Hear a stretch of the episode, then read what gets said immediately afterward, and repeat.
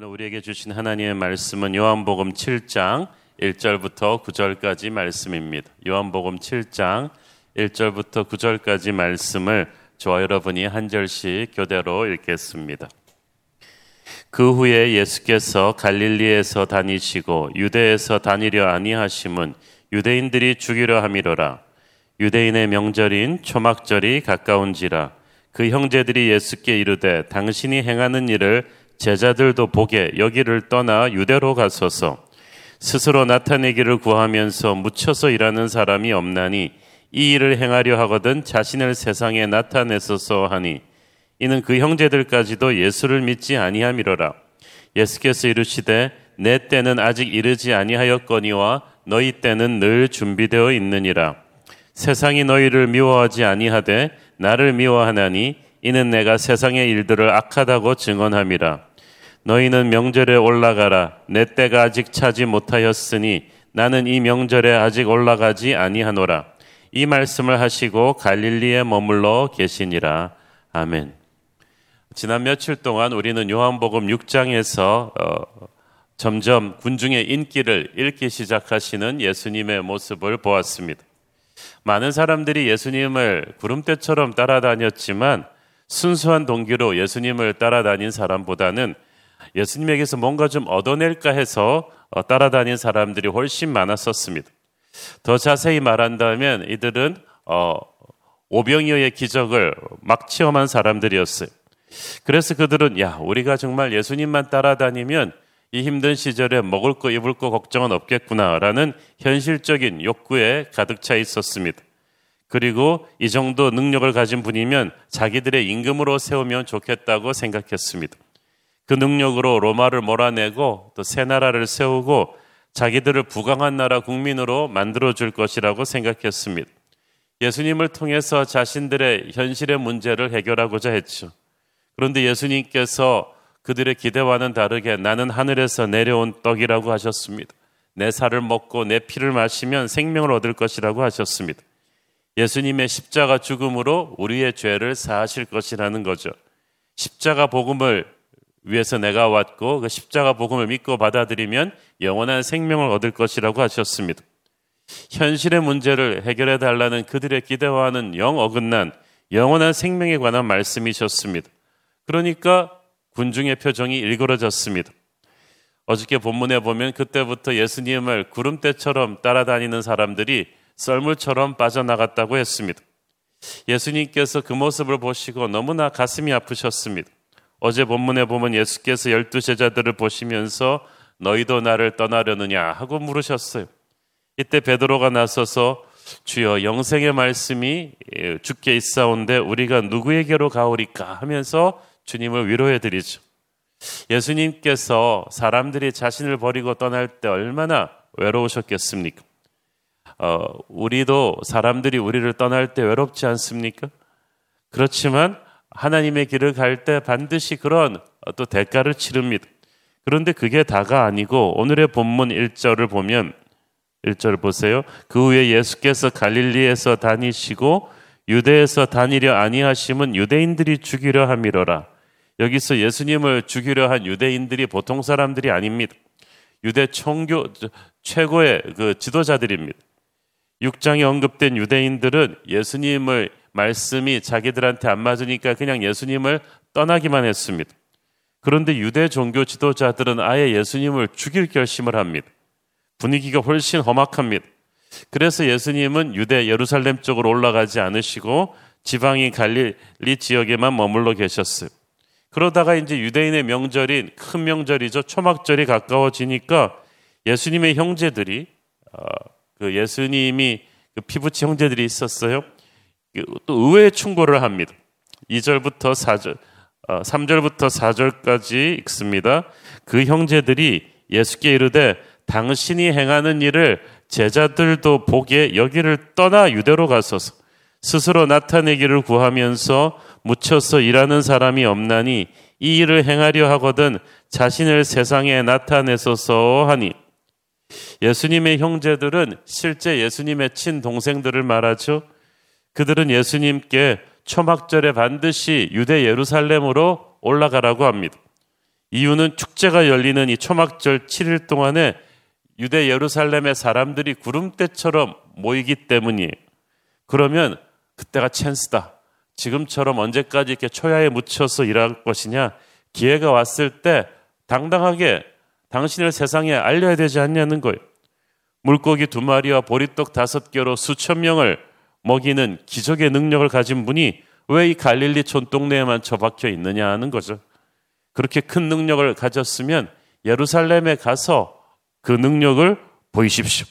순식간에 모든 사람들이 당신을 지도자로 떠받들 것이고 그러면 당신은 큰 뜻을 펼칠 수 있을 것이다. 이게 핵심 논지죠. 예수님의 형제들은 당시 이스라엘 사람들처럼 이스라엘을 로마의 압제로부터 해방시킬 꼭 다윗 왕 같은 정치적 메시아를 기대하고 있었습니다.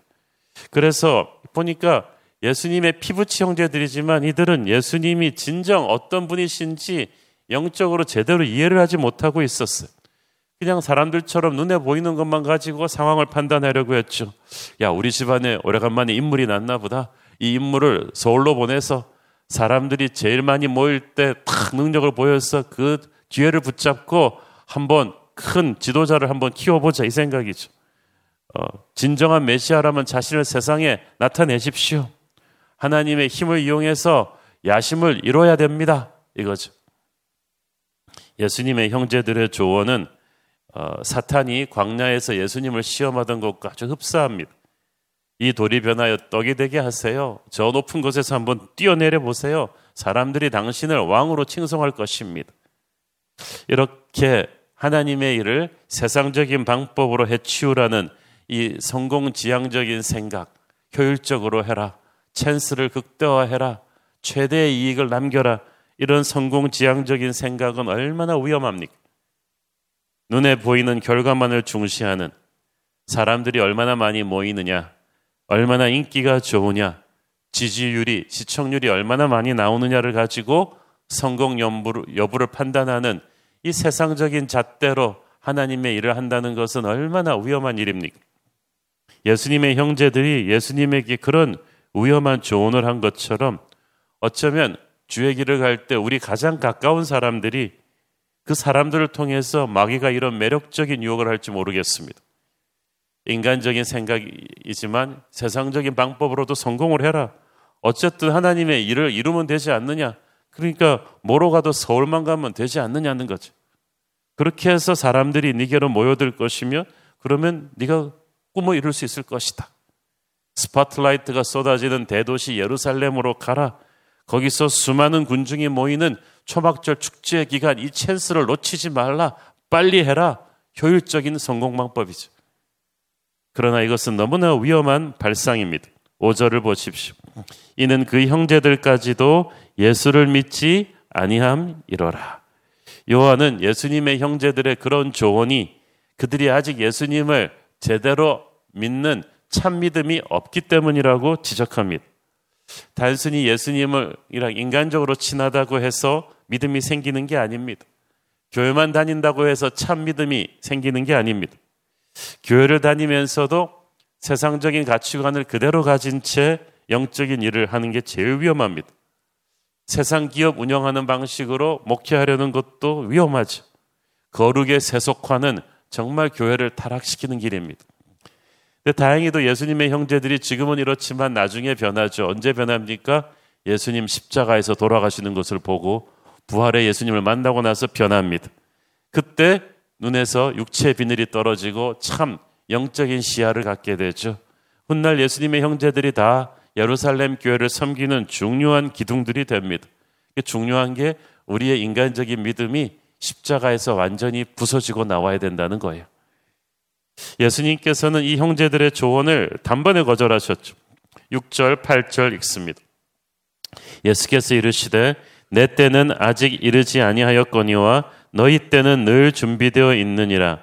세상이 너희를 미워하지 아니하되 나를 미워하나니 이는 내가 세상의 일들을 악하다고 증언함이라. 너희는 명절에 올라가라. 내 때가 아직 차지 못하였으니 나는 이 명절에 아직 올라가지 아니하노라.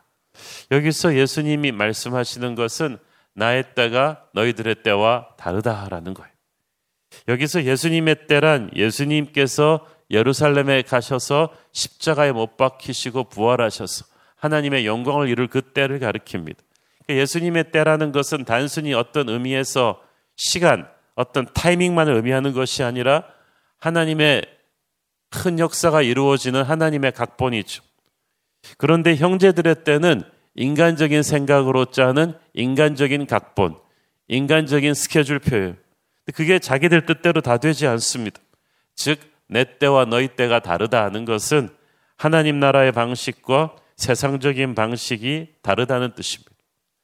세상이 예수님은 미워하지만 형제들은 미워하지 않는다는 것은 형제들이 이 세상적인 방식으로 살기 때문이죠. 십자가 신앙으로 제대로 거듭나지 않은 사람은 예수님의 형제들처럼 극히 인간적인 방법으로라도 하나님의 일을 빨리 이루고 빨리 성공하려는 교만을 갖고 있습니다. 교만한 사람이 조급하거든요. 효율성 따지거든요. 눈에 보이는 성과를 따지거든요. 예수님의 형제들도 그런 생각으로 예수님에게 초막절 예루살렘에 가서 추종자들을 모으라고 조언한 것입니다. 예수님께서 그런 인간적인 어드바이스를 단번에 거절하십니다. 그러실 수 있었던 것은 예수님의 마음 속에는 하나님의 길이 무엇인지가 분명했기 때문입니다. 예수님은 친히 어, 천하 열방의 왕이 되실 것이었습니다. 그러나 그것은 십자가 부활의 길을 통해서 이루는 것이 하나님의 뜻이었어요.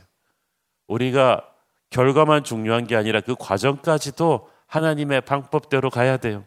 고통스럽고 외로운 십자가의 길만이 하나님의 뜻대로 하나님의 꿈을 이루는 길이었어요. 우리 또한 세상적인 성공의 방법으로 하나님의 일을 하라는 이 사단의 유혹을 끊임없이 싸워서 이겨야 됩니다. 이를 위해서 우리가 하나님의 때와 하나님의 방법을 늘 기도하며 기다릴 수 있어야만 합니다. 우리는 세상에 살지만 세상에 속한 자들이 아니기 때문이죠. 그래서 하나님의 그 방법으로 가지 세상의 가치관으로 가지 않습니다. 그래서 세상으로부터 미움당하고 사람들로부터 너 이해할 수 없다는 그런 말을 들을 각오를 해야 되죠. 외로워질 각오, 고통스러워질 각오, 넌왜 이렇게 요령이, 요령이 없냐는 그런 비난을 들을 각오를 하고 세상의 유혹을 뿌리친다면 하나님께서 우리에게 길을 보여주실 것입니다. 이 목회를 해보니까 이것을 뼈저리게 느끼게 했어요. 내가 조급하게 하고 세상적인 방법으로 하고 효율적으로 하려 그랬을 때는 당장은 되는 것 같은데 나중에 다 탈이 나고 사고가 나요. 느리게 가고 우직하게 가고 어, 아주 심플하고 소탈하게 간다 할지라도 사람들에게 알려지는 길이 아닌 십자가의 길을 간다 할지라도 주님의 스텝대로 한 걸음 한 걸음 가면 처음에는 뭐 없는 것 같아도 나중에는 반드시 큰 부흥과 은혜가 오는 것을 볼 수가 있었습니다. 여러분의 인생도 그렇게 되기를 바랍니다. 하나님의 때를 기다리셨던 예수님처럼 세상이 말하는 조급한 성공의 방법이 아닌 하나님과 함께 가는 십자가의 방법으로 승리하는 저와 여러분 되기를 축원합니다. 기도하겠습니다. 사랑하는 아버지 은혜를 감사합니다. 세상은 너무나 급하고 너무나 결과 중심적이고 너무나 정신없이 사람을 몰아갑니다. 그러나 예수님께서는 우리에게 하나님 앞에 잠잠하라고 하십니다. 화려한 예, 대도시가 아닌 조용한 갈릴리에서 주의 길을 준비하게 하십니다. 주님, 우리도 그 예수님의 마음을 본받아 세상이 주는 성공 지향적인 그런 삶의 페이스를 버리고 주님과 함께 가는 길을 택하게 하여 주옵소서. 예수님 이름으로 기도했습니다. 아멘.